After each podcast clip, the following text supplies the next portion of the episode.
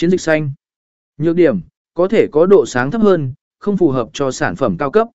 B hướng dẫn lựa chọn loại giấy phù hợp dựa trên mục tiêu và yêu cầu cụ thể nếu bạn muốn sản phẩm in ấn có vẻ cao cấp và sang trọng, hãy xem xét sử dụng giấy trắng bạc. Điều này phù hợp cho danh thiếp, ấn phẩm thương hiệu và các sản phẩm đòi hỏi sự nổi bật.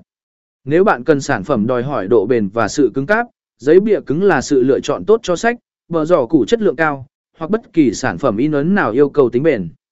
Nếu bạn tạo sản phẩm sáng tạo hoặc nghệ thuật, giấy nghệ thuật có đa dạng về cấu.